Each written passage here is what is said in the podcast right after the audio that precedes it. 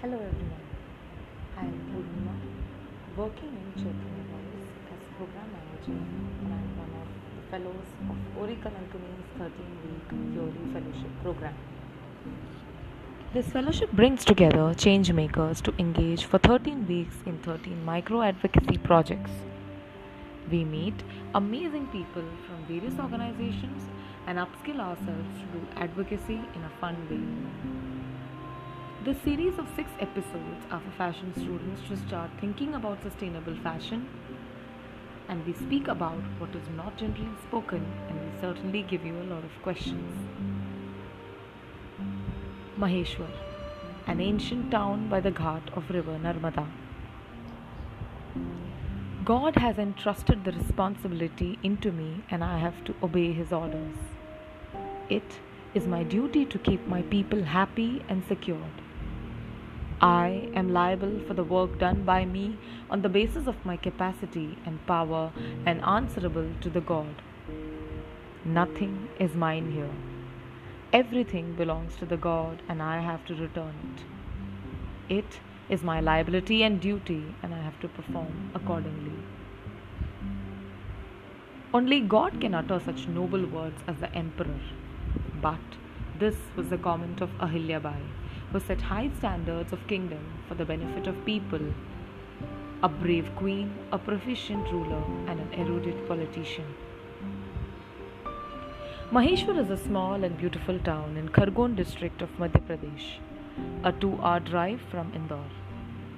According to mythical history, it has once been the abode of Lord Sahasra Arjun and later during the 18th century served as the capital of Maratha kingdom under Devi Ahilyabai Holkar. Situated on the banks of Narmada river, the fort is a symbol of unity among all communities living in the region. In recent past, a host of movies have also been shot here such as Ashoka, Bajirao Mastani, Padman and Dabangg 3.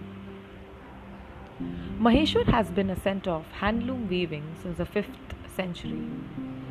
Maheshwar is a home of one of India's finest handloom fabric traditions.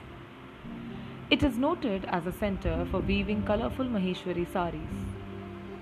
It rose to popularity under the rule of strong Maratha leader Queen Devi Ahilyabai Holkar.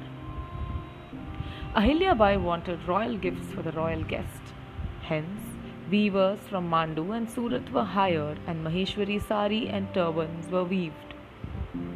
It is said that Ahilyabai herself designed the first sari. These saris were worn by female members of the royal court. These saris were also gifted to royal guests. You can easily see the inspirations of designs in saris in the local architecture.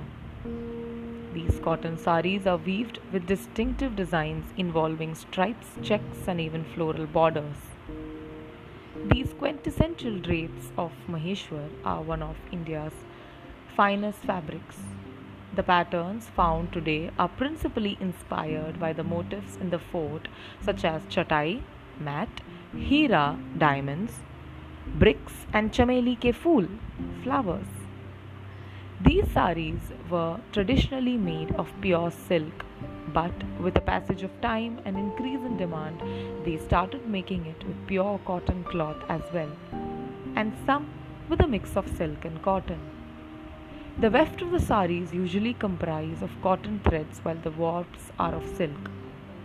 The intricate embroidery on borders is done with gold embellished zari. One of the unique features of Maheshwari saris is its reversible border, which can be worn on both sides. It is locally known as bugdi. The colors used to dye Maheshwari yarns were in earlier times mostly vegetable dyes, but now they are replaced by chemical dyeing process.